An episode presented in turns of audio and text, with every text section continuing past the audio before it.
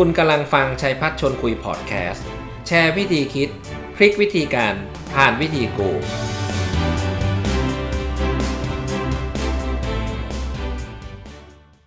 สวัสดีครับนะสวัสดีรายการชัยพัฒชวนคุยนะครับ วันนี้ก็กลับมาพบกันอีกครั้งหนึ่งนะครับ วันนี้ก็พิเศษสุดจริง ๆ นะครับ วันนี้วันที่ 28 กรกฎาคม 2564 นะครับ ก็3ทุ่มเหมือนเดิมอีกเช่นเคยนะครับ แล้วก็วันนี้นะครับผมผมมั่นใจว่า ถ้าพอเราดูตัวเลขนะฮะก็เป็นอะไรที่ยังยังยังยังยังเรียกว่ายังต้องมีความกังวลอยู่นะครับ เพราะว่าตัวเลขวันนี้ก็ทะลุไปหนึ่งหมื่นหกพันนะฮะหนึ่งหมื่นหกพันซึ่งถือว่าก็เยอะมากนะครับ ก็รักเรียกว่าหยุดเชื้อเพื่อชาติเราก็ต้องรักษาตัวเราเองไว้ คน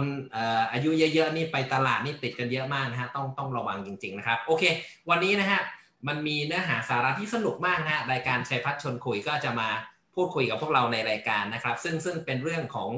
นะฮะโลจิสติกส์นะพวกเราบอกโลจิสติกส์พวกเราก็นึกภาพออกเลยนะฮะว่า ตั้งแต่มันมีอีคอมเมิร์ซขึ้นมานะครับเทคโนโลยีต่างๆเนี่ยก็พัฒนาไปไกลมาก แล้วก็โลจิสติกส์ supply chain ก็มีการพัฒนาไปเยอะมากนะฮะเรามาดูกันนะครับว่า วันนี้เทคโนโลยีเนี่ยนะความท้าทาย เกี่ยวเรื่องโลจิสติกส์พัฒนาก้าวหน้าไปมากน้อยแค่ไหนนะครับ แล้วก็ผมก็เลยขออนุญาตเรียนเชิญ นะท่านอาจารย์นะครับนะฮะดรวัชระสุขโขตุนะฮะท่านเป็นคณบดีคณะโลจิสติกส์ดิจิตอล supply chain จากมหาวิทยาลัยนเรศวรนะครับ ก็มาพูดคุยในรายการ ซึ่งผมคุ้นเคยกับท่านอาจารย์ดีนะครับ ท่านอาจารย์เก่งมาก แล้วก็มีความรู้ความชำนาญเรื่องโลจิสติกส์นะฮะระดับแถวหน้าเลยนะครับ ก็สวัสดีครับอาจารย์โจ้สวัสดีครับ สวัสดีครับสวัสดีครับแหมมาเจอกันสนุกสนานนะครับ ก็ยินดีต้อนรับนะครับ อาจารย์โจ้ครับงั้น ไปเลยนะฮะก็ผมผมรู้สึกว่าตอนนี้เนี่ยอะไรอะไรก็ดิจิตอลดิจิตอลดิจิตอลซึ่งซึ่งผมก็รู้สึกว่าดิจิตอลเนี่ยเข้ามา disrupt เข้ามาเปลี่ยนวงการมากมาย แล้วผมก็มั่นใจว่าโลจิสติกส์ก็ไม่แพ้กันคำถามคือไอตัว 5G เนี่ยมันเป็นตัว big change เลยใช่ไหมครับ ที่ทำให้ตัว supply chain หรือว่าโลจิสติกส์เนี่ย develop ไปเยอะเลยอะครับคือ 5G มันมันคงเป็นแค่ส่วนประกอบเดียวนะครับ อาจารย์ปุ๋ยแล้วก็ 5G มันก็เหมือนมี bandwidth ที่มากขึ้นนะครับ แล้วก็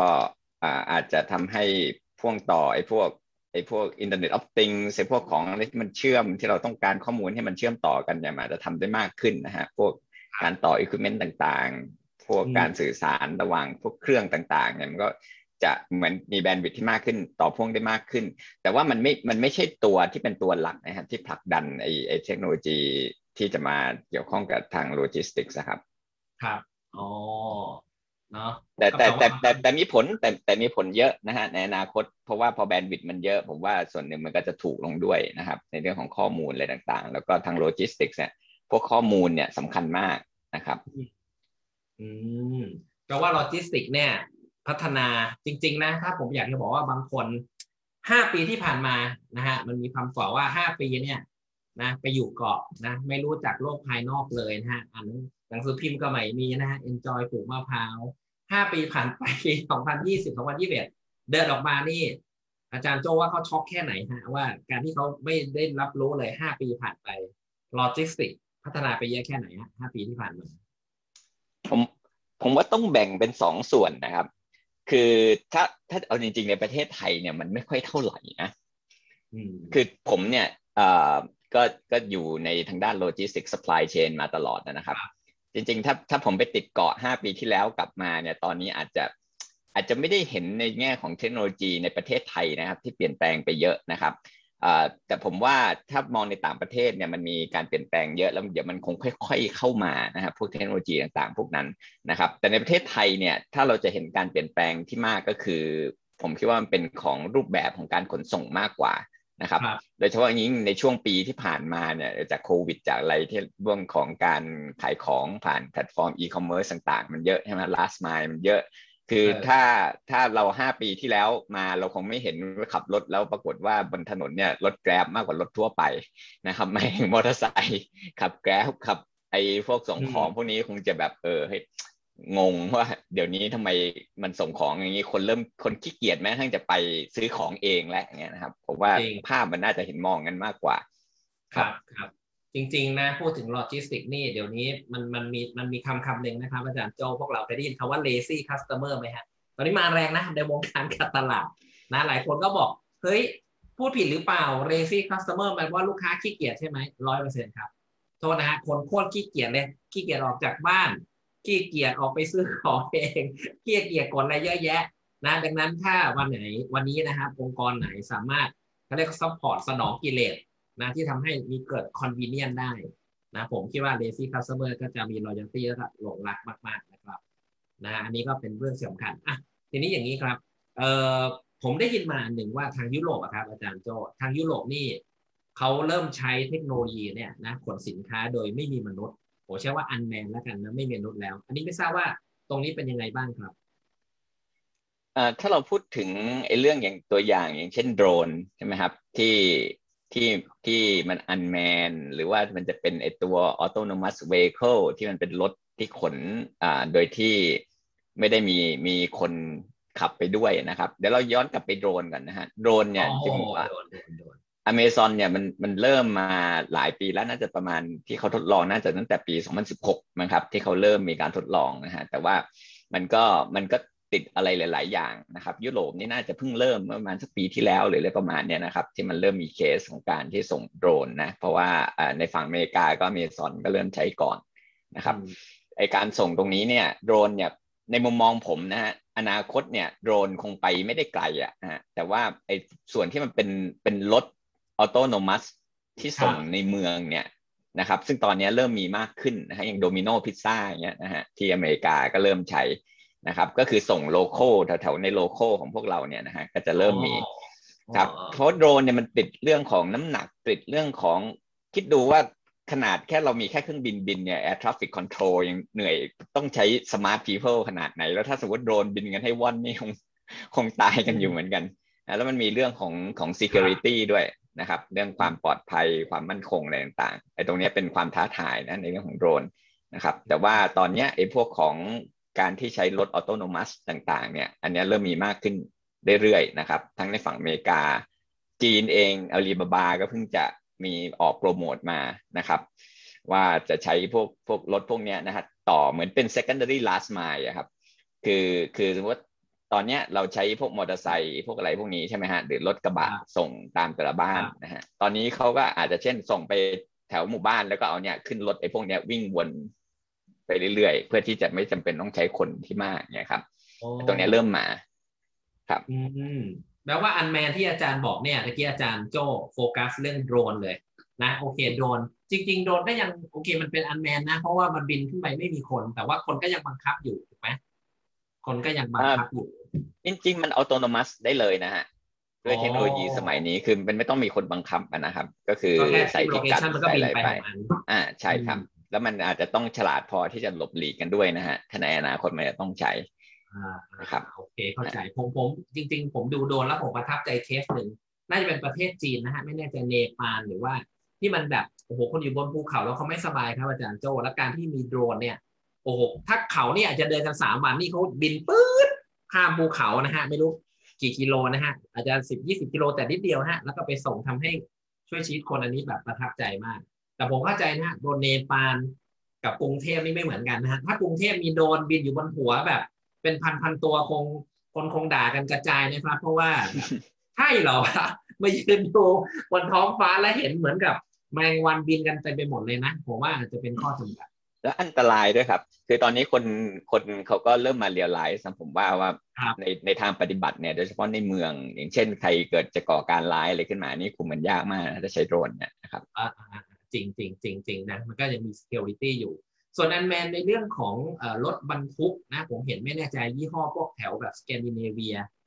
เริ่มหรือยังฮะว่ารถบรรทุกส่งของไม่ต้องใช้คนจากเมืองไปสู่เมือง ก็ใช้ machine พอเข้าเมืองปุ๊บก็อะคนก็ใช้ robot แล้วกัน แล้วคนก็ขับต่ออันนี้มีมีแล้วใช่ไหมครับอันนี้เขาเริ่มมีการทดลองแล้วครับ แล้วจริง ๆ แล้วเนี่ยไอ้เรื่องของไอ้รถขับเองได้เนี่ย ผมว่ามันจะมาทางด้านของการขนส่งในมุมของโลจิสติกส์แต่ก่อนที่จะเป็นไอ้ไอไอรถที่ขนคนจริงๆหมายถึงคนขับมันนะฮะอย่างเทสลาเนี้ยที่ว่าจะไปขับเองหรืออะไรเงี้ยมันยังติดหลาย ๆ เรื่องหลาย ๆ อย่างนะครับ แต่ว่าในเรื่องของการขนส่งเนี่ย อย่างที่อาจารย์ปุ๋ยพูดเมื่อกี้ ใช่เลยครับ ก็คือว่ามันสามารถจะทดลองโดยใช้เป็นการวิ่งระหว่างเมืองนะครับ แล้วก็ก็คือเป็นรถใหญ่นะครับวิ่งบน highway freeway เป็นหลักนะครับ แล้วพอไปถึงแต่ละเมืองเนี่ยก็อาจจะมีคนรออยู่แล้วก็ขับต่อเข้าเมืองนะครับ เพราะว่าเข้าเมืองเนี่ยพารามิเตอร์อะไรมันยังเยอะอยู่มันคงจะยากนะครับ แต่ว่าระหว่างเมืองเนี่ยมันก็สามารถจะทำได้ไม่ยาก แล้วก็มันก็มีการทดสอบทดลองไม่ว่าจะเป็นทั้งในฝั่งอเมริกา หรือว่าในฝั่งยุโรปนะครับ จริงๆไอ้เรื่องพวกนี้ ก็เพิ่งเกิดในช่วงไม่กี่ปีมานี้เองนะฮะแล้วก็ที่เริ่มที่จะทดลองจริงจังก็ประมาณสักปีที่แล้วนะครับ ถึงมาต้นปีนี้นะครับ เพราะนั้นมันก็ยังยังใหม่ ๆอยู่นะนะครับแล้วก็ผมว่าที่มันเริ่มได้ก่อนเนี่ยเพราะว่าไอ้เรื่องของรถขับเองได้เนี่ยนะฮะแน่นอนเทสลาเวลาเขาขายต้องขายฝันไว้ก่อนนะแต่เข้าจริงมันยากนะฮะเพราะว่าข้อกฎหมายเรื่องต่างมันมันก็ลำบากจริงเช่นถ้าขับ ไปชนคนอย่างเงี้ยจะโทษคนขับเจ้าของรถหรือจะโทษไอ้บริษัทรถหรือจะโทษไอ้คนเขียนโค้ดไม่รู้นะวุ่นวายไปหมด แต่ถ้าเป็นขนของเนี่ยไอ้ไอ้เรื่องของ decision rules อะไรต่างๆเนี่ยมันง่ายกว่าถูกไหมฮะก็คือก็คือของในรถตายไม่เป็นไรไงไม่มีใครตายอยู่ในรถ แต่ว่าถ้าเป็นรถที่เราขับเองหรือมีคนนั่งเนี่ย จะเลือกว่าเอาคนข้างนอกตายหรือคนข้างในตายนี่นะการป่วยที่ว่าเป็นเรื่องยากนะไอ้เรื่องพวกเนี้ย นะครับเพราะฉะนั้นผมว่าแอปพลิเคชันของไอ้ autonomous vehicle การการไอรถที่ขับเองได้เนี่ยมันน่าที่จะเริ่มกับไอพวกรถที่เป็นรถขนส่งเนี่ยก่อน แล้วก็จะวิ่งระหว่างเมืองนะครับครับพูดถึงภาพนี้นะฮะเอ่อไม่รู้อาจารย์โจคิดยังไงสำหรับผมนะส่วนตรงผม คิดว่าคงอีกไกลจากประเทศไทยนะฮะผมว่าไม่รู้นะห้าปีสิบปีคงยังไม่เห็นนะด้วย foundation ด้วย infrastructure แต่ทางต่างประเทศผมว่าก็โอเคก็เป็นไปได้ก็แล้วแต่ อาจารย์โจมองยังไงฮะว่าประเทศไทยมันมี possibility หรือมันมีความจะเป็นตั้งไว้แค่ไหน โทษนะรถไฟความเร็วสูงคนอื่นเขามีกันกี่ปีแล้ว เรายังไม่มีเลย เพราะนั้นนะบางคนบอกอย่าฝันเลยแหมจะมี unmanned อุ้ยนะนี่ก็เลยไม่แน่ใจว่าในมุมมองของอาจารย์คิดว่ามันยังไงฮะหรือมันไม่จำเป็นฮะเราก็ใช้ labor skill ของเราไปนะ คนไทยจะได้มีงานทำนะจะไปเอามาแทนคนทำไม อันนี้ก็มองหลายมุมนะฮะในเรื่องของรัฐศาสตร์ด้วย ถ้าเกิดเทคโนโลยีมาหมดเอาแล้วคนไดรเวอร์มันจะทำอะไรกินล่ะ มันมองยังไงดีฮะอาจารย์อันนี้ผมว่ามันมีหลายมุมมองเลยนะครับ แล้วก็เอาเอาอันนี้ส่วนมุมมองผมแล้วกันนะครับ ผมคิดว่าไอ้ไอ้เรื่องของ unmanned หรือ autonomous vehicle เนี่ยนะฮะไอ้เรื่องของการขนส่งที่เป็นทางด้านโลจิสติกส์เนี่ยผมว่ามีความเป็นไปได้แล้วควรจะนำมาใช้ด้วยนะครับ เพราะว่าเพราะว่าการขนสินค้าเนี่ยนะครับ โดยเฉพาะอย่างยิ่งถ้าเป็นลายฮอระหว่างจังหวัดไกลๆอย่างเงี้ยนะครับ มันมันน่าจะปลอดภัยกว่าคนพอสมควร เพราะคนเนี่ยหลับง่ายนะฮะแล้วก็แล้วก็แล้วก็อุบัติเหตุหลักของของของพนักงานขับรถนะฮะโดยเฉพาะรถใหญ่ที่ขนสินค้าเนี่ยนะครับ ก็คืออันดับแรกก็คือมาจากการหลับในนะครับ ซึ่งเครื่องจักรมันไม่หลับในนะฮะแล้วก็ด้วยเทคโนโลยีปัจจุบันเนี่ยนะครับ ผมคิดว่ามันมันสามารถจะลดอุบัติเหตุตรงนั้นได้นะเพียงแต่ว่าอินฟราสตรักเจอร์ในเรื่องของ ไอไอไอเส้นในเรื่องของป้ายเรื่องของอะไรพวกนี้มันจะต้องทำให้ได้ดีก่อนนะครับ ซึ่งถามว่าอีกไกลไหมประเทศไทยคงจะมีความท้าทายกว่าประเทศอื่นเพราะป้ายเรางงมากอาจารย์ปุ๋ยเห็นไปถึงป้ายเลยลูกบนนะแล้วอ่านเรายังงงเลยมันจะไปไหนแล้วเนี่ยเวลาขึ้นไอไอไอไอโอเวอร์พาสที่แบบงงๆเนี่ยนะครับ ยากมากเลยนะครับเห็นด้วยกับอาจารย์โจนะว่า human human error นี่ทำให้เกิดอุบิเหตุเยอะเนาะ ผมเห็นด้วยนะเราใช้จัดเมนของคนในการตัดสินใจนะ แล้วก็คนก็ลากกะเนาะลากกะ เพราะว่าเขาต้องเมคมันนี่นะนะเขาต้องเลี้ยงลูกเพราะนั้นเขาก็แทนที่เขาจะพักผ่อนเพียงพอเหมือนนักบิน ก็ไม่มีใครมาสตรีกหรอกนะสองกะสามกะยิ่งใกล้สงการนี่จะหาเงินกลับบ้าน ลากไปสามสี่กะเรียบร้อยฮะอุบิเหตุอันนี้ซึ่งฟังแล้วมันก็เป็นปัญหาที่มันซ้ำๆซ้ำๆมาเป็นสิบยี่สิบปีมันก็วนอยู่นั่นแหละ ก็เชื่อว่าถ้าเทคโนโลยีตรงนี้มา ก็น่าจะ work น่าจะ work แต่ว่าเขาไม่รู้นะว่าอีกอีกนานอีกนานเท่าไหร่เนาะแล้วเพิ่มเติมจากตรงนั้นเนี่ยครับจารย์ปุ๋ยคือคือสำหรับคนในวงการโลจิสติกส์เนี่ยนะฮะสิ่งหนึ่งที่คือต้นทุนขนส่งเนี่ยมันมันประมาณสักหกสิบเปอร์เซ็นของต้นทุนโลจิสติกส์นะครับ ที่เราวิ่งวิ่งกันอยู่บริษัทหนึ่งเนี่ยต้องมีกิจกรรมโลจิสติกส์จะเป็นจ่ายค่าขนส่งซะส่วนใหญ่ คราวนี้เนี่ยค่าขนส่งหลัก ๆ ตัวหนึ่งก็มาจากรถบรรทุกเนี่ยนะครับ รถบรรทุกในประเทศไทยส่วนใหญ่เนี่ย ใช้ใช้ขับกันเนี่ยนะฮะสมมุติว่าวันหนึ่งยี่บสี่ชั่วโมงนะฮะขับกันอย่างมากก็วันละเจ็ดแปดชั่วโมงเต็มที่ที่เหลือก็จอดนะคราวนี้เนี่ยทำไมต้องจอดเพราะคนต้องนอนนะฮะคราวนี้ autonomous vehicle มันจะลดปัญหาตรงนี้ไปได้เยอะนะมันจะ utilize การขนส่งเนี่ยได้ดีมากมันจะช่วยลดต้นทุนได้นะเพราะผมเลยผมเลยค่อนข้างจะเห็น future ของไอ้ตัวนี้อยู่นะ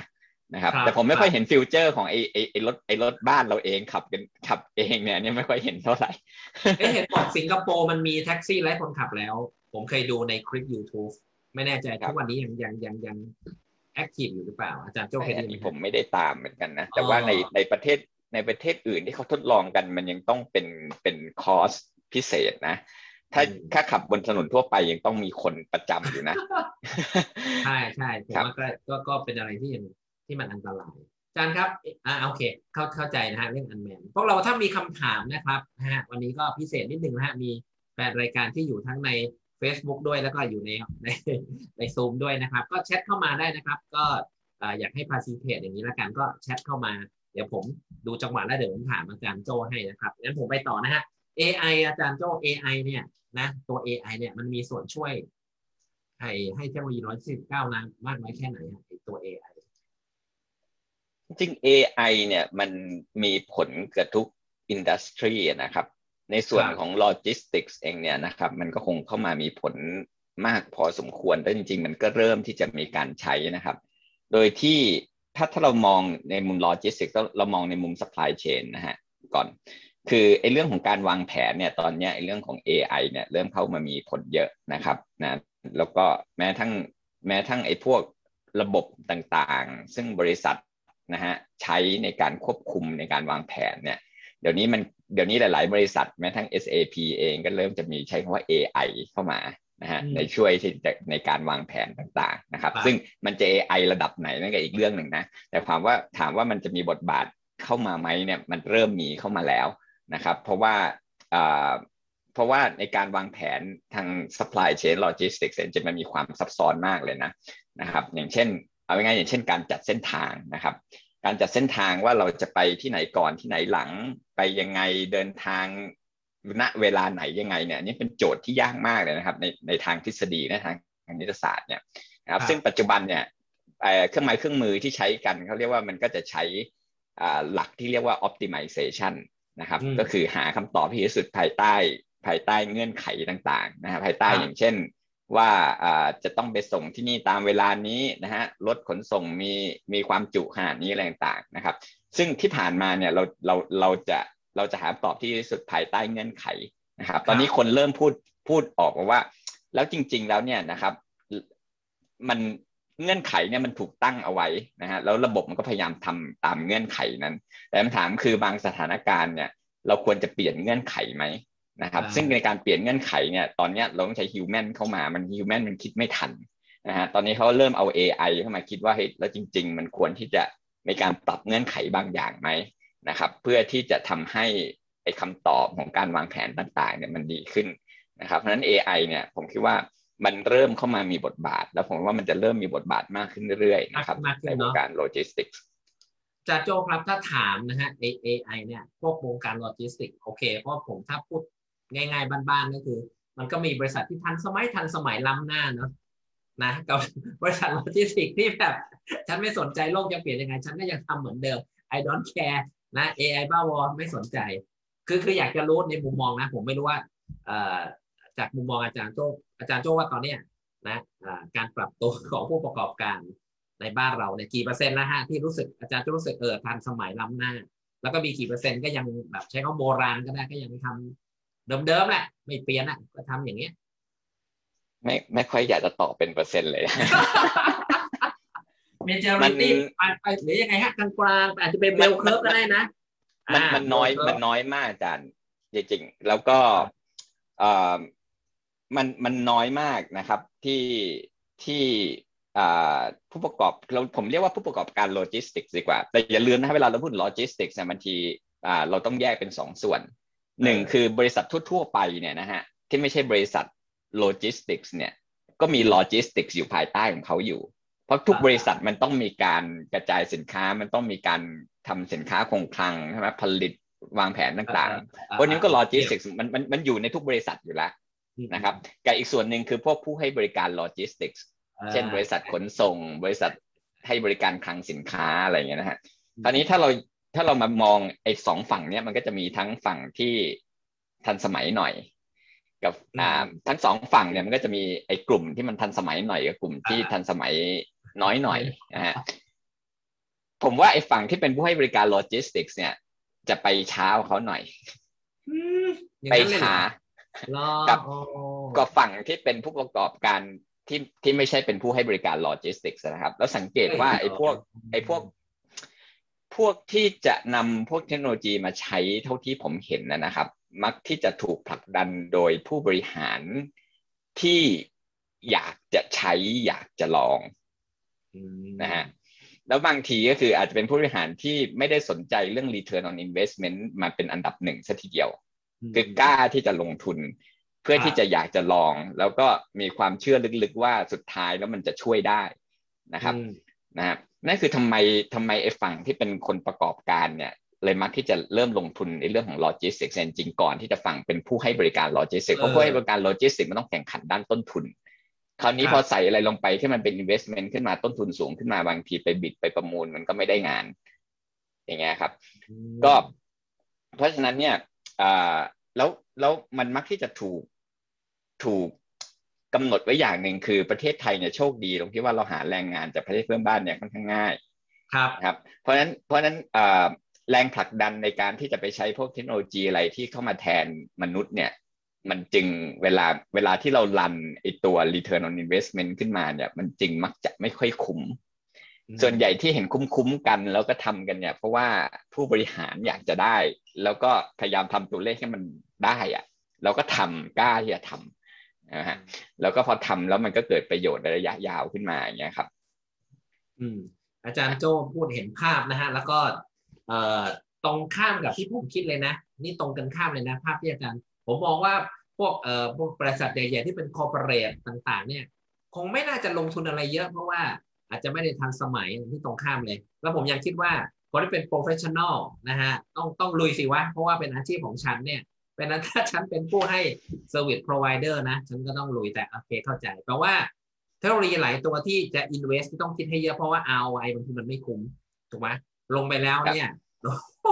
พอแพงปุ๊บไป bid ประมูลก็ไม่ได้นะก็ก็ก็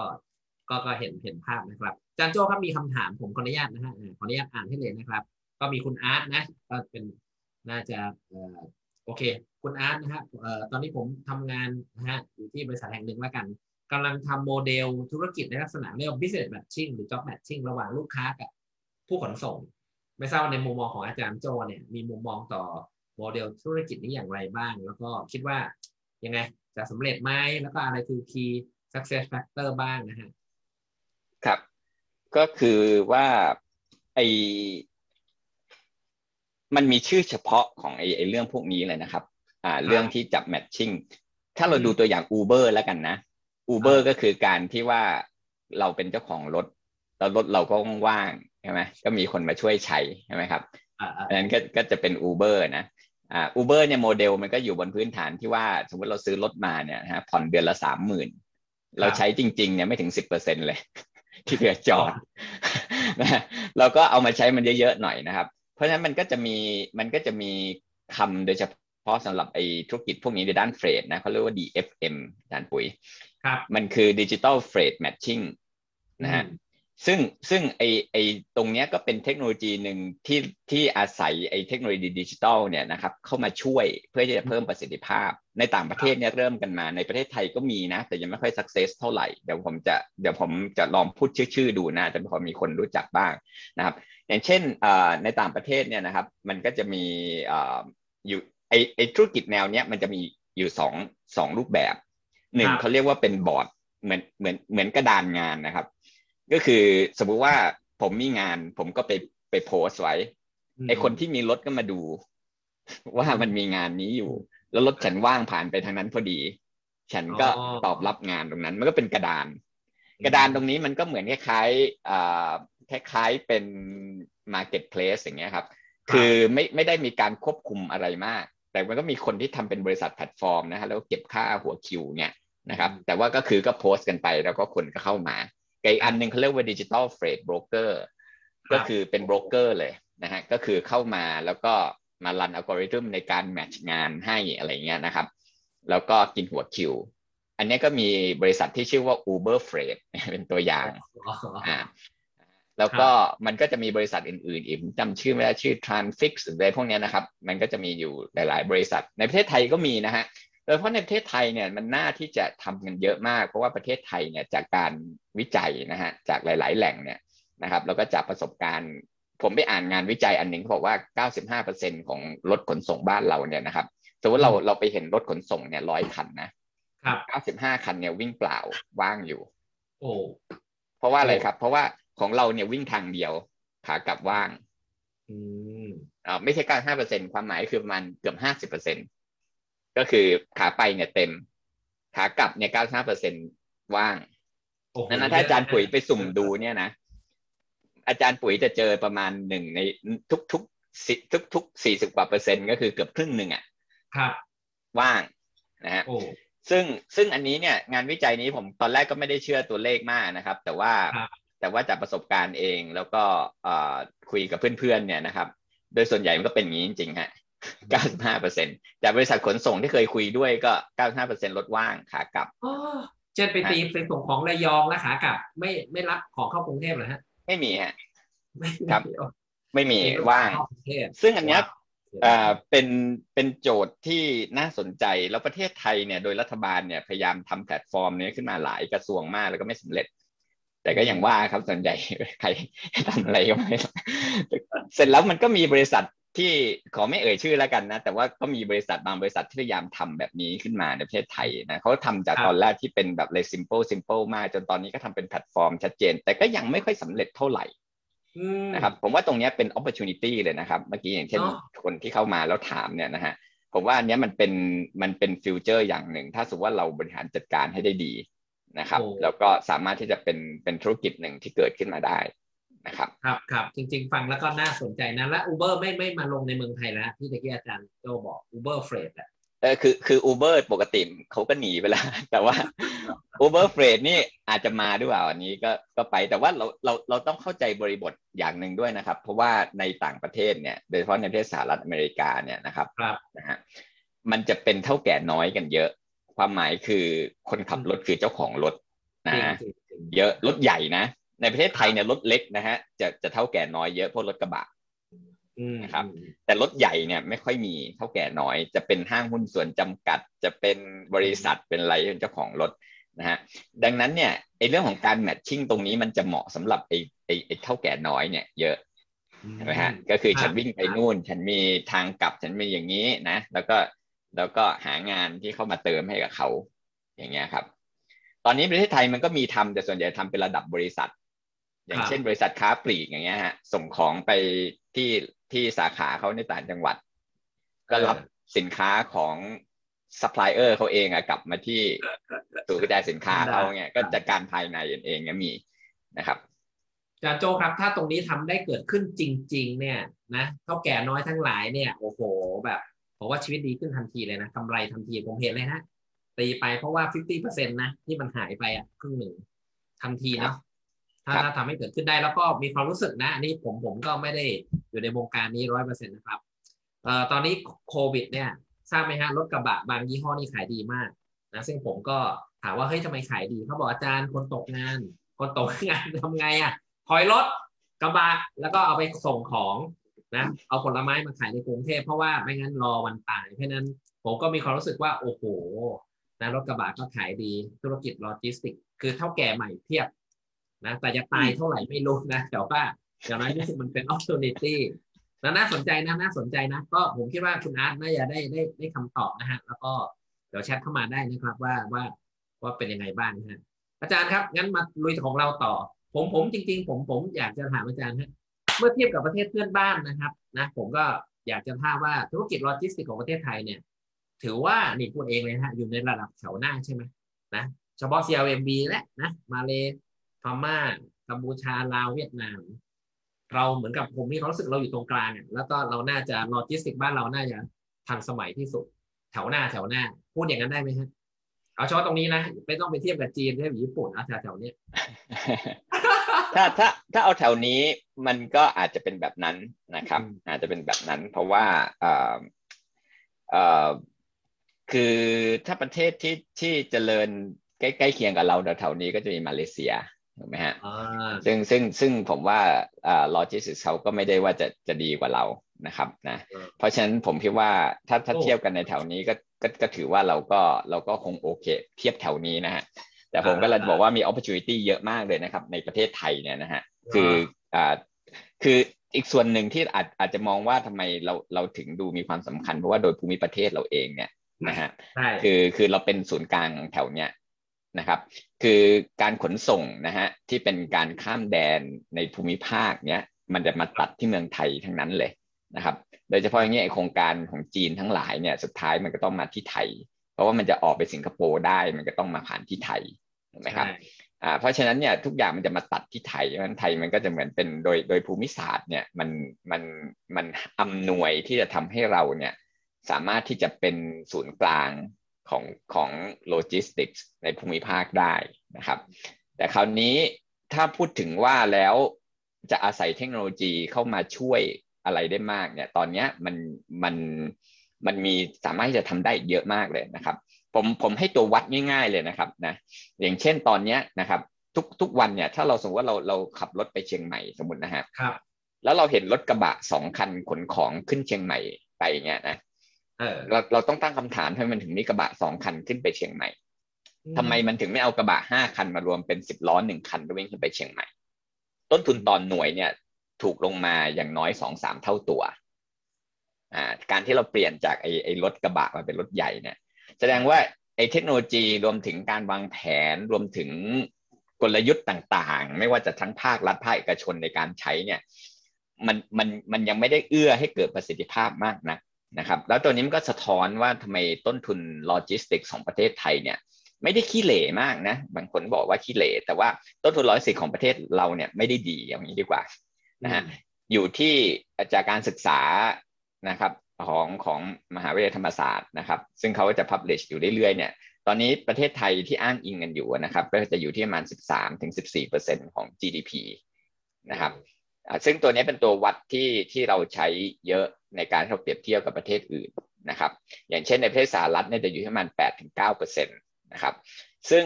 ซึ่งถามว่าจริงๆสหรัฐเนี่ยควรจะมากกว่าเรา เพราะว่าประชากรเขากระจายตัวกว่าเราเยอะถูกไหมครับทวีปเขาใหญ่นะครับ ในในของเราเนี่ยค่อนข้างจะกระจุกตัวนะประเทศไทยเนี่ยนะครับ เพราะฉะนั้นเนี่ยจริงๆร้อยสิบคอสของเราเนี่ยมันไม่ควรจะสูงขนาดนั้นนะฮะแต่ว่าโดยโดยโดย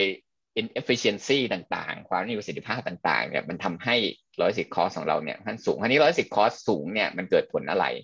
ก็คือทุกบาททุกสตางค์ในสินค้าเนี่ยทุกๆร้อยบาท เป็นค่าโลจิสติกสิบสามบาทและสิบสี่บาทโอ้โหนะครับนั่นนั่นนั่นคือต้นทุนในการทำธุรกิจ นั่นคือทำไม logistics cost เนี่ยจึงเป็นตัววัดตัวหนึ่งนะครับ ของ World Bank นะที่เขาใช้ในการประเมินว่าประเทศไหนเนี่ยมีขีดความสามารถในการแข่งขันนะครับ น่าสนใจนะแปลว่าผมซื้อลำโพงตัวหนึ่งเนี่ย มาฟังเล่นที่บ้านเนี่ยหมื่นหนึ่งโดนไปพันสามใช่ไหมครับคนส่งโดยเฉลี่ยสินค้าทุกประเภท ค่าโลจิสติกใช่นะโซฟาอีกใช่ไหมโซฟาซื้อสองหมื่นก็โดนละสองพันหกโอ้ไม่ก็เยอะเยอะแต่ว่าทั้งนี้ทั้งนั้นเนี่ยเราต้องมองในมุมนี้ด้วยนะครับ อันนี้เมื่อเร็วๆนี้ผมก็ได้มีโอกาสไปไปประชุมออนไลน์นะ ทางให้ความเห็นบางอย่างนะครับ ก็คือ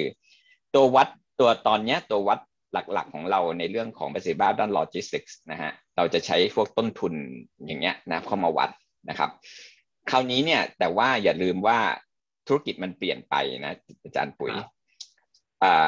จากโควิดเนี่ยนะครับ มันมีการขนส่งที่เกิดจากผู้ประกอบการเนี่ยมากขึ้น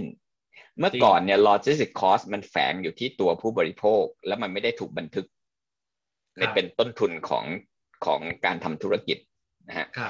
คือเราเราขับรถไปซื้อของเนี่ยนะฮะสมมติเราขับไปเซเว่นเนี่ย ไปกลับเนี่ย ผมว่าก็หลายตังค์อยู่นะ แต่ตอนนี้เราไม่ขับไปแล้วใช่ไหมเราให้เซเว่นมาส่ง ใช่ร้อยนึงขึ้นไปมาส่งแล้ว เพราะฉะนั้นเนี่ยต้นทุนโลจิสติกส์ในธุรกิจเนี่ยมันจะสูงขึ้นนะครับเพราะ last mile เนี่ยแพงมากนะครับ last mile เนี่ยแพงมากนะฮะ last mile มันแพงขนาดไหน สมมุติว่าอาจารย์ปุ๋ยส่งสินค้าไปไปที่ไปสมมุติใช้เคอรี่นะ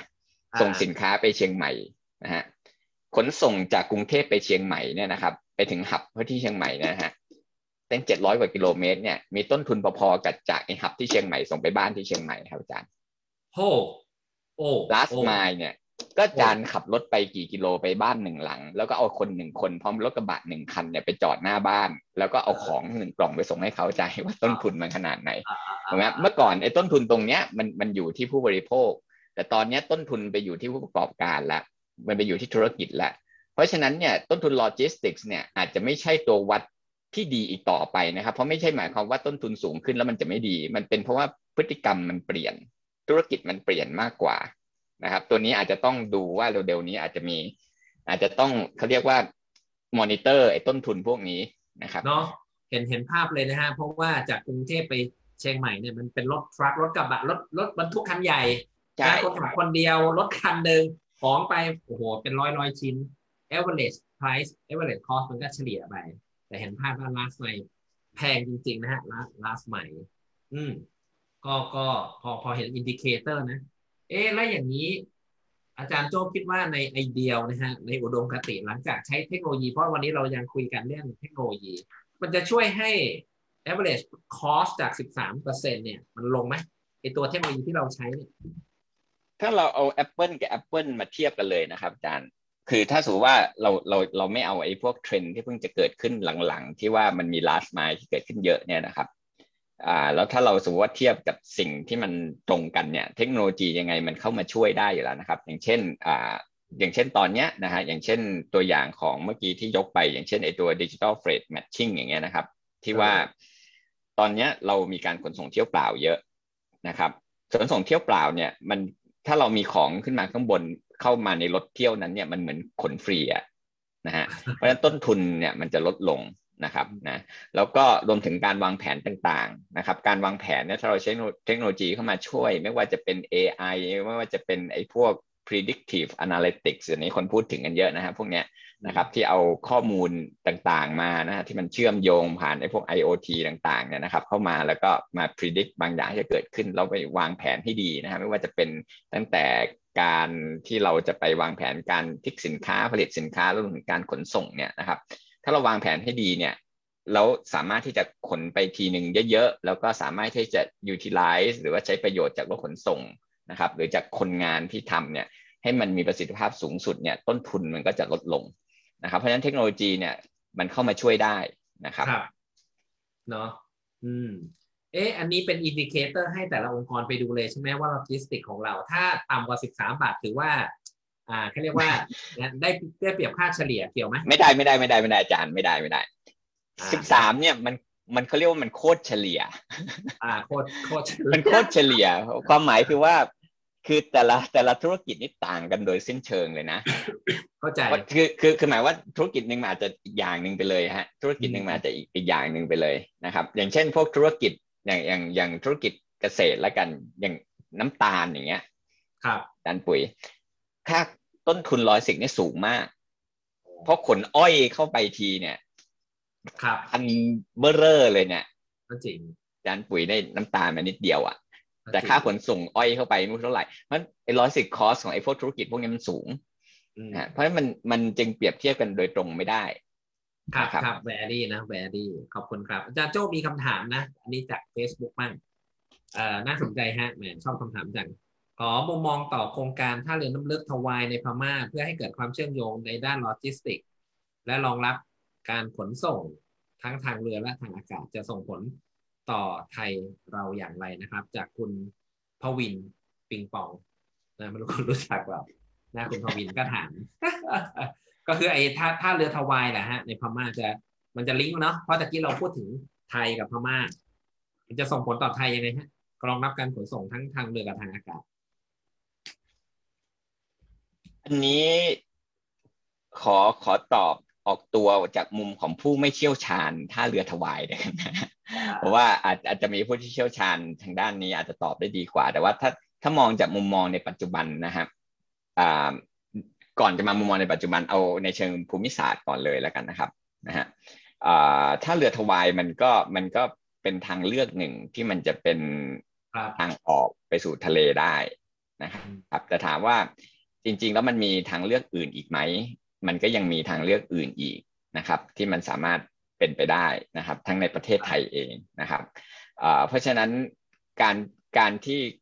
ทวายเป็นทางเลือกหนึ่งนะฮะแล้วก็ถ้าสมมติเรามีทางเชื่อมจากประเทศไทยออกไป แล้วมันสามารถที่จะเชื่อมไปได้ได้เร็วนะครับ หมายถึงจากเขตเศรษฐกิจในประเทศไทยนะหรือว่าจากประเทศอื่นที่จะเชื่อมต่อมาเพื่อจะออกทะเลทางฝั่งนั้นเนี่ยนะครับ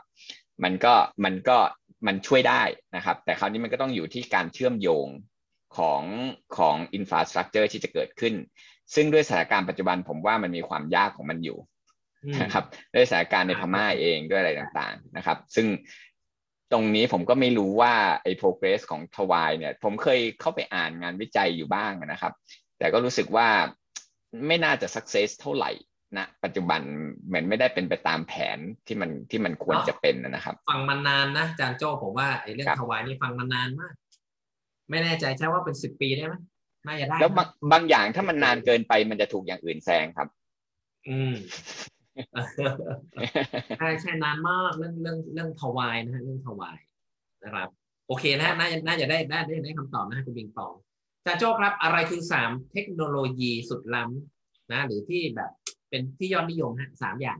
ในด้านสามอย่างเลยเหรออ่าสักสองสามอย่างเดี๋ยวโทษแทนเดี๋ยวขอขอเลือกเอางี้ผม ขอเป็นสามสามด้านที่เทคโนโลยีอาจจะเข้ามาดีกว่านะครับ ในในในด้านโลจิสติกผมมองว่าเราเราแบ่งด้านหนึ่งคือด้านของ Data นะครับ อย่างที่สองคือด้านของ Equipment นะครับ อย่างที่สามคือด้านสมองก็คือ planning นะครับนะ Data เนี่ยนะครับสิ่งที่สิ่งที่จะเข้ามาแล้วก็จะมีผลดังจริง Data เนี่ยจะมีผลกับหลาย ๆ ธุรกิจอยู่แล้วนะครับนะก็คือเรื่องของ Big Data เรื่องของ predictive analytics นะครับเรื่องของไอ้ข้อมูลที่เราจะได้มาจากพวก Internet of Things ต่างๆ พวกเนี้ยนะครับไอ้พวก Data พวกเนี้ยนะครับมันจะถูกเอามาใช้เยอะนะครับ แล้วจริง ๆ เนี่ยอย่างผมสอนหนังสือผมจะผมจะบอกนักศึกษาอยู่เสมอนะครับว่าว่า ในอนาคตอันใกล้เนี่ยอย่างตอนนี้ทุกคนก็พอจะทราบอยู่แล้วว่า data science scientist เนี่ยนะฮะเป็นเป็นอาชีพที่กำลังฮอตที่สุดนะครับ แล้วผมว่าในอนาคตอีกสักพักหนึ่งมันก็จะยังเป็นแบบนั้นนะครับ แต่เราไม่จำเป็นต้องเป็น scientist นะ แต่ว่างานในพวก Data เนี่ยจะมา แล้วก็หลาย ๆ อย่างมันก็ต้องอ้างอิงในเรื่องของอทักษะทางด้านของสถิติสแตทต่างๆนะครับมันพวกนี้นะครับเอามาทำอะไรส่วนใหญ่ Data สมัยนี้คือเอามาทำ Analytics นะครับ อย่าง AI เนี่ยนะครับมันก็มาจาก Data นะฮะเพราะว่ามันมาจากหลักการของ Machine Learning นะครับเพราะฉะนั้นไอ้พวก machine learning ก็คือมันเรียนจากประสบการณ์ ประสบการณ์ของ machine ก็คือ data ในอดีต แล้วถ้ามันมันแบบประสบ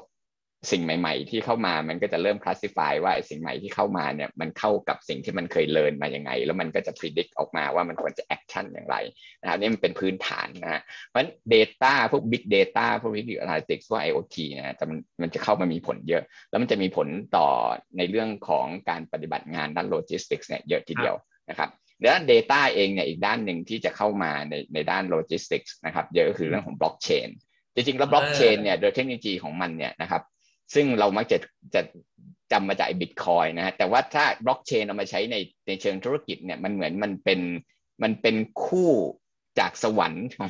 ที่จะมาคู่กับโลจิสติกกับ supply chain เลยคือมันเป็นมันเป็นเทคโนโลยีที่สร้างขึ้นมา ที่มันเหมาะสำหรับในเรื่องของโลจิสติกส์และ supply chain มาก ๆ เลยนะครับเพราะฉะนั้นบล็อกเชนเนี่ยนะครับมันก็จะเข้ามานะครับอันนี้จะเป็นในกลุ่ม Data คือบล็อกเชนเนี่ยโดยโดยหลักการของมันเนี่ยนะครับ คนคนจะเข้าใจผิดบล็อกเชนเยอะนะฮะบล็อกเชนเนี่ยมันประเด็นมันไม่ได้อยู่ที่ว่าข้อมูลอะไรต่างๆเนี่ยมันเป็นเรียลไทม์นะเพราะไอ้เรียลไทม์เนี่ยมันไม่ต้องอาศัยบล็อกเชนเรียลไทม์เราทำมาได้กันนานแล้วนะอย่างเราตอนนี้เราอยากจะทำอะไรบน Google ใช่ไหม Google Sheet อย่างเงี้ยเข้าไปพิมพ์ทุกคนก็เห็นพร้อมกันนั่น real time แต่มันไม่ใช่ประเด็นบล็อกเชนเนี่ยหลักๆของมันคือ security กับ trust ในข้อมูลนะครับก็คือก็คือมันทำให้ข้อมูลเนี่ยมันเป็นที่น่าเชื่อถือ ทำให้ execution ต่างๆเนี่ยนะครับในในระหว่างในระหว่างคนต่างๆ ใน supply chain เนี่ยมันสามารถที่จะดำเนินการได้เลย เนื่องจากข้อมูลมันมันเป็นที่น่าเชื่อถือและยอมรับได้ทันทีนะครับอย่างเช่นในเรื่องของ smart contract ที่มันเอามาใช้สมมติว่าเราไปส่งของเสร็จแล้ว มีการรับของมีการตรวจรับอะไรต่างๆเนี่ยเมื่อก่อนอาจจะต้องกลับเข้ามาแม้ทั้งสมัยนี้นะฮะถึงมันจะเรียลไทม์แต่ว่ามันเรียลไทม์บนระบบของคนคนหนึ่งซึ่งคนที่เป็นฝั่งส่งกับคนฝั่งรับอาจจะอยู่บนคนละระบบหรือไม่สามารถจะเชื่อถือกันได้ เพราะการ execute ไม่ว่าจะเป็นการจ่ายเงินหรือว่าจะเป็นการอะไรเนี่ยมันก็จะล่าช้านะครับแต่ว่าบล็อกเชนมันสามารถจะมาสร้างความน่าเชื่อถือนั้นให้เกิดขึ้นเพราะฉะนั้น execution ต่างๆ ใน supply chain ใน logistics เนี่ยมันสามารถทำได้เร็วขึ้น นะครับเพราะนั้นมันมันสร้างมาเพื่อสำหรับงานนี้โดยเฉพาะเลยนะฮะบล็อกเชนที่ต่างประเทศทำกันเยอะแล้วใช่ไหมบล็อกเชนต่างประเทศนี่ก็ถามว่าเยอะไหมมันก็ไม่ได้ถึงกับเยอะนะครับ แต่มันเริ่มที่จะคืบคลานเข้ามาพอสมควรนะครับ แล้วก็มันก็จะมีพวกบริษัทอย่าง IBM เนี่ยฮะที่เขาเหมือนกับแบบแชมเปี้ยนเรื่องพวกนี้มากๆ ที่เอามาใช้ในเชิงธุรกิจนะครับ บริษัทแนวหน้าของประเทศไทยใหญ่ ๆ เนี่ย ไม่ว่าจะเป็นคอน sumer FMCG Energy Telecom เนี่ยพวกนี้มีใครใช้ใช้แล้วมั้งฮะบล็อกเชนตอนนี้ที่ใช้ใช้กันอยู่ที่เห็นก็จะมีในส่วนของทางธนาคารนะครับ แล้วก็แล้วก็ทางทางจริง ๆ ทางหน่วยงานราชการบางที่นะอ่านข่าวนะฮะก็ได้เริ่มมีการเอามาใช้นะครับ ส่วนใหญ่มักจะใช้อยู่ในรูปแบบของของการที่เป็นการ confirm transaction ต่างๆนะครับ เพื่อที่ให้มันเกิดความน่าเชื่อถือ เพราะว่าเพราะว่าไอไอตัวระบบ โดยดั้งเดิมเนี่ยที่ไม่ใช่บล็อกเชนนะครับเวลาเรา execute อะไรไปเนี่ยมันก็จะอยู่บนระบบของระบบหนึ่ง ซึ่งอีกฝ่ายหนึ่งที่ไม่ใช่เป็นเจ้าของระบบอาจจะไม่เชื่อถือนะครับแต่บล็อกเชนมันก็มาช่วยแก้ปัญหาพวกนี้นะครับโอเค นี่พูดพูดมานี่เรื่องเรื่องเดียวนะฮะคือเรื่อง Data Data ครับส่วนเรื่องที่สองคือเรื่อง Equipment อาจารย์ Equipment เนี่ยนะครับที่ผมว่ามันจะเริ่มเข้ามาแล้วจริงมันเข้ามาบ้างแล้วนะครับนะแล้วในต่างประเทศใช้กันเยอะคือพวกของ Auto Autonomous นะฮะซึ่งผมอยากจะเจาะจงไปเรื่องหนึ่งก็คือเขาเรียกว่า AMR นะฮะ Autonomous Mobile Robotics นะฮะก็คือไอ้พวกที่มันใช้ภายในคลังสินค้าภายในอะไรพวกนี้ซึ่งซึ่งแทนที่ว่ามันจะเป็นแค่รถที่วิ่งตามเส้นทางอะไรเงี้ยมันเป็นรถที่วิ่งอัตโนมัติแล้วนะครับ ซึ่งตอนนี้มันก็เอาเข้ามาแทนคนได้เยอะนะครับแล้วอีกหน่อยมันก็มันในประเทศไทยผมว่ามันก็เริ่มมีเข้ามาจริงก็มีคนขายแล้วด้วยนะนะครับ แล้วก็ พวกนี้ก็น่าที่จะเริ่มเข้ามา เพราะว่ามันมันก็ทำให้เราปวดหัวกับเรื่องคนน้อยลงนะครับ แล้วก็แต่ว่าเรื่องของ autonomous vehicle ที่วิ่งที่วิ่งในถนนเนี่ยผมว่ายังอีกไกลพอสมควรนะครับ คราวนี้อีกด้านหนึ่งนะฮะที่ผมว่ามันจะเข้ามาคือด้าน planning นะครับ ที่เป็น ที่เป็นสมองเลยเนี่ย ผมว่าเทคโนโลยีด้านนี้ตัวอย่างเช่นพวก AI ที่เอามาใช้สำหรับการทำ planning ต่างๆนะครับแล้วก็ไอตัวอย่างอย่างเช่นพวก digital freight matching ที่เมื่อกี้พูดไป พวกนี้ผมคิดว่าเป็นเรื่องหลักๆที่ที่คิดว่าน่าจะเข้ามาครับ อืม โอเคนะก็สามสามอย่างนะฮะนะ data equipment แล้วก็ planning อันนี้คือสามตัวใช่ไหมที่เป็นยอดนิยมที่ทุกคนนะฮะ ทุกบริษัทก็จะต้องนะมอนิเตอร์นะ ถ้าอยากจะล้ำหน้าเนาะและอยากจะ นำเอาดิจิตอลมาใช้นะครับ อีกห้าปีข้างหน้าครับอาจารย์โจอาจารย์โจคิดว่าธุรกิจโลจิสติกประเทศไทยเนี่ยจะพัฒนาไปถึงระดับไหนในมุมมองจาก speed ที่เห็นนะไม่ว่าจะ factor ต่างๆโควิดด้วยนะ ทุกอย่างห้าปีข้างหน้ามันจะทันสมัยมากน้อยแค่ไหนฮะคือมุมมองผมก็จะยังคล้ายๆเดิมนะครับ ก็คือว่าต้องต้องแบ่งเป็นสองส่วนผมว่าคน คนที่จะผลักดันเทคโนโลยีพวกนี้จริงๆเนี่ยจะไม่ใช่ผู้ประกอบการโลจิสติกส์ซะทีเดียว อันนี้ในมุมมองผมนะฮะมันจะเป็นจะเป็นบริษัทผู้ประกอบการที่จะต้องใช้คือคือตัวเองต้องทำโลจิสติกอยู่แล้วนะครับ จะเข้ามาแล้วก็ผลักดันตรงพวกนี้นะครับคราวนี้ถ้ามองในมุมของผู้ประกอบการโลจิสติกส์เนี่ยผมมองไปว่าสิบปีที่ผ่านมาแต่ผมอยู่ในวงการมาเนี่ย ผมถ้าใช้คำถ้าใช้ตัวอย่างอย่างเช่น อาจารย์ปุ๋ยพูดตอนแรกถ้าผมไปติดเกาะอยู่สิบปีกลับมา ผมว่านอกจากไอ้เรื่องไอ้เรื่อง last mile ที่เห็นวนเวียนวนเวียนกันอยู่เนี่ยนะฮะกับการใช้แอปบนมือถือเนี่ยนะครับผมว่ามันก็ดูไม่ค่อยจะมีอะไรที่เปลี่ยนแปลงมากนักนะครับนะคราวนี้แต่ถ้าจะมองไปห้าปีนะครับที่ที่ที่ผมจะเห็นเลยนะครับ ก็คือว่าพวกพวก predictive analytics เนี่ย มันเริ่มเข้ามาแล้ว แล้วผมว่ามันจะเริ่มเข้ามาใช้มากขึ้นในในในวงการการวางแผนไม่ว่าจะเป็นด้าน supply chain หรือทางด้าน logistics นะครับอ่าแล้วก็ AI นะครับ ก็จะถูกนำมาใช้มากขึ้นนะครับ เพราะมันจะช่วยทำให้การวางแผนต่างๆเนี่ยมันดีขึ้นนะครับ แล้วพวกนี้มันเป็นมันเป็นอะไรที่บริษัทที่อยากจะใช้อยากจะ implement เนี่ยสามารถจะทำภายภายใต้บริษัทตัวเองได้นะครับ คือคือเริ่มด้วยตัวเองได้ สตาร์ทด้วยตัวเองได้เพราะพวกนี้มันก็ น่าที่จะเข้ามานะครับ อีกตัวหนึ่งก็คือเรื่องของไอตัว digital freight matching นะฮะซึ่งผมว่าในอีกห้าปีเนี่ยมันน่าที่จะเริ่มมีนะฮะเพราะว่ามันเป็นโอกาสจริง ๆนะครับ ที่และตรงนี้มันเป็นจุดที่ประเทศไทยเนี่ยยังยังมีโอกาสในการที่จะทำตรงนี้ได้ดีขึ้นนะครับ ในการที่จะแมทช์ให้มันเกิดไอ้ลดว่างเนี่ยน้อยลงนะครับ แล้วก็ในส่วนของเมื่อกี้ก็คือเรื่องของไอ้ตัวไอ้ตัวโรบอท ที่เริ่มอาจจะเข้ามาแทนคนนะฮะที่จะใช้ในคลังสินค้าต่างๆนะครับ แล้วก็อีกตัวหนึ่งนะผมว่าไอตัว autonomous local delivery เนี่ยเป็นไปได้มากนะผมยังเห็นผมยังนึกภาพว่าด้วยด้วยโควิดเองมันผลักดันตรงนี้เนี่ยแล้วเราก็เราก็จะเห็นว่าแม้ทั้งตอนนี้เซเว่นก็ส่งของมันใกล้บ้านขนาดเนี้ยผมว่าอีกหน่อยเขาคงไม่ใช้มอไซค์นะฮะผมว่ามันคงใช้ไอตัวไอตัว autonomous vehicle เนี่ยครับ วิ่งแถวแถวบ้านอย่างเงี้ยผมว่ามีความเป็นไปได้ครับ นี่แถวบ้านผมเมื่อกลางวันฮะที่บ้านสั่งเซเว่นปั่นจักรยานมาส่งฮะเยอะปากซอยเลย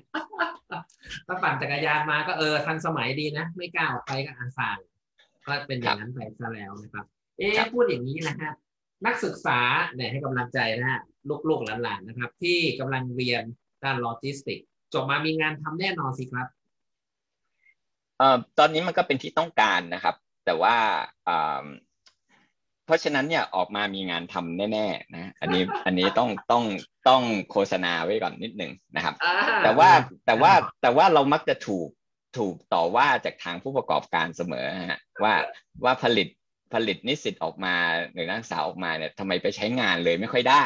ต้องเอาไปเทรนนู่นเทรนนี่อีกนะครับ เพราะฉะนั้นอันนี้มันก็เป็นหน้าที่ของของมหาวิทยาลัยเอง นะครับ แล้วก็ที่จะต้องพยายามทำตรงนี้ให้ดีขึ้นนะครับ แล้วก็รวมถึงความคาดหวังจากผู้ประกอบการนะวันนี้ผู้ประกอบการก็คาดหวังเกินไปด้วย เพราะว่าเพราะว่าเพราะว่าบางทีนิสิตจบออกมาเนี่ยนะครับนั่นประสบการณ์มันไม่สามารถจะหาได้จากในมหาวิทยาลัยนะฮะคือคือมันมันเหมือนกับว่าเราเรามีโมขึ้นมาอย่างหนึ่งใช่ไหมเราผลิตคนสีขาวขึ้นมาอันหนึ่ง เป็นคนสีขาวที่หุ่นดีเลยนะนะฮะแต่ว่าถ้าจะเพิ่มหน้าตาให้มันเข้าไปแบบเฉพาะงานเนี่ยบางที บริษัทเองก็ต้องเทรนเขาด้วยถูกไหมเพราะแต่ละบริษัทงานไม่มีวันเหมือนกันนะนะฮะ culture ก็ไม่มีวันเหมือนกันเพราะแต่ว่าเราจะต้องแต่อย่างน้อยมหาลัยเนี่ยต้องต้องผลิตรูปร่างให้มันดีก่อนนะครับซึ่งมหาลัยก็ต้องปรับปรุงตรงนี้แต่ว่าถ้าเรียนโลจิสติกส์เนี่ย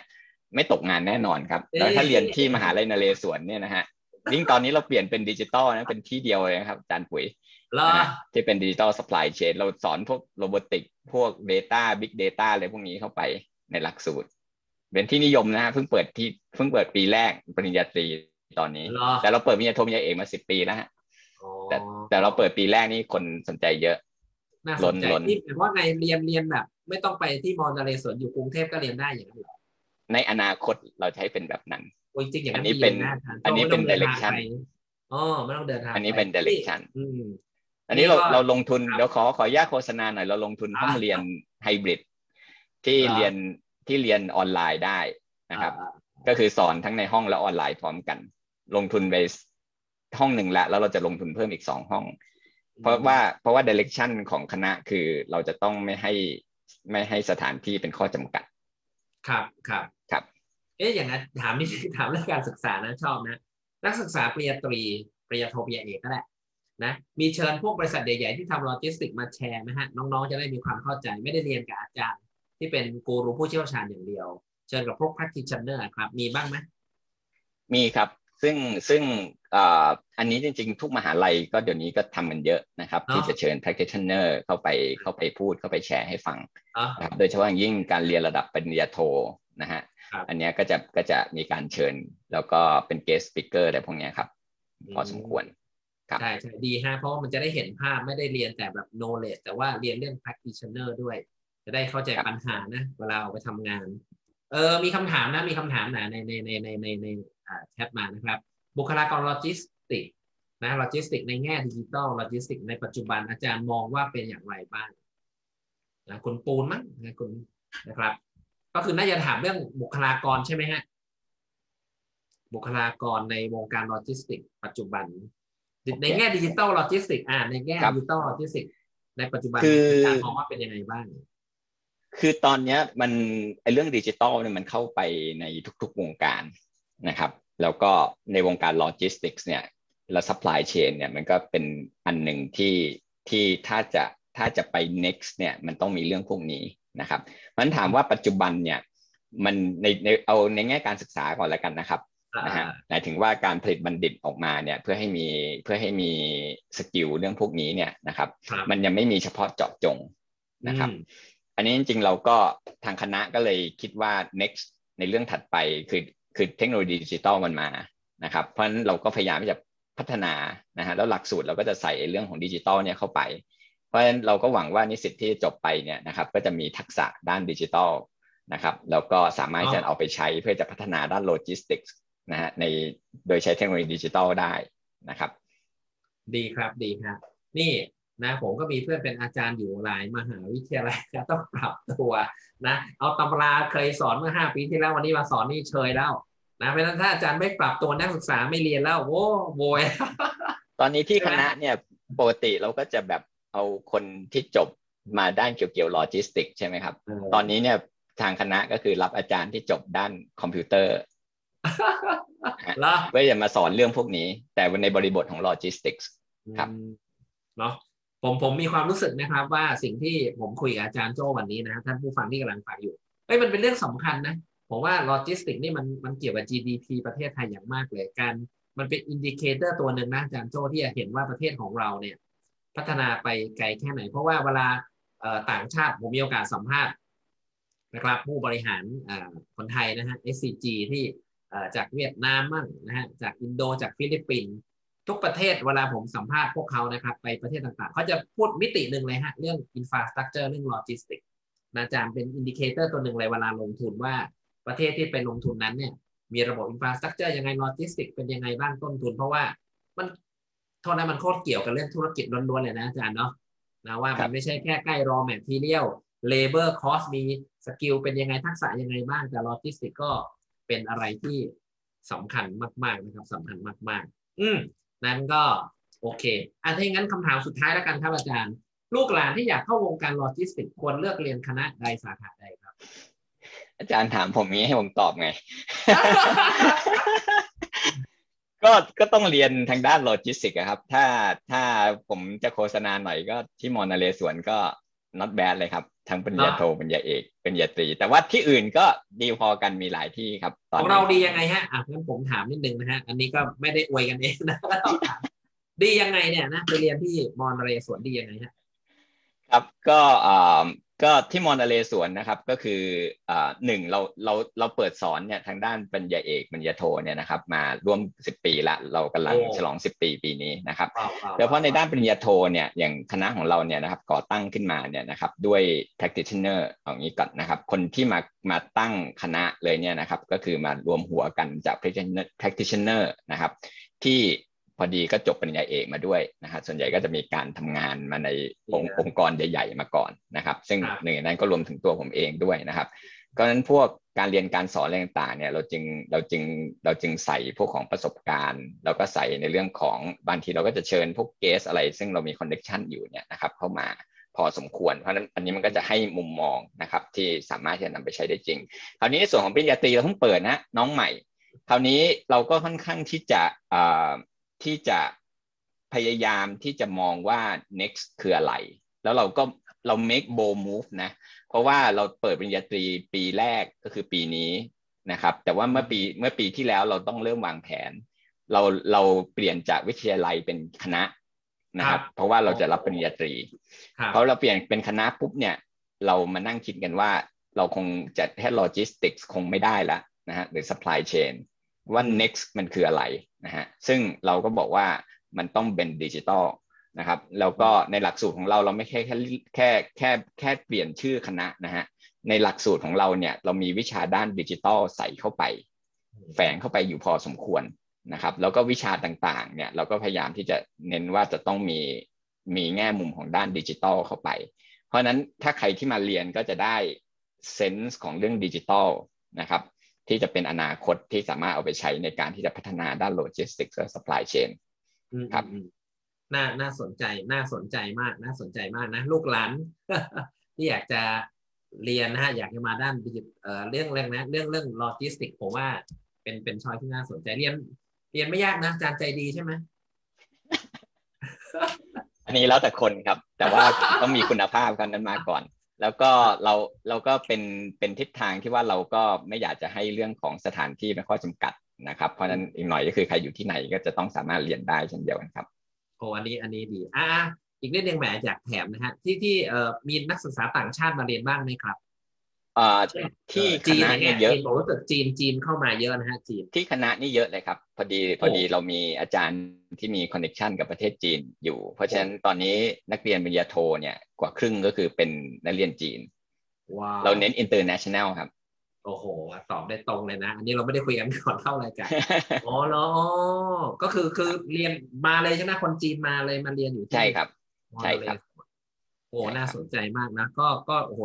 ของจีนนี่น่าจะเยอะสุดๆนะฮะเยอะสุดๆเยี่ยมมากเลยครับ โอเคนะฮะผมผมคิดว่าค่ำคืนนี้ก็น่าจะเป็นอะไรที่ได้ประโยชน์ตะกี้ก็นะมีอาจารย์ท่านหนึ่งนะฮะก็แชทมาขอบคุณด้วยนะครับ ว่าเขา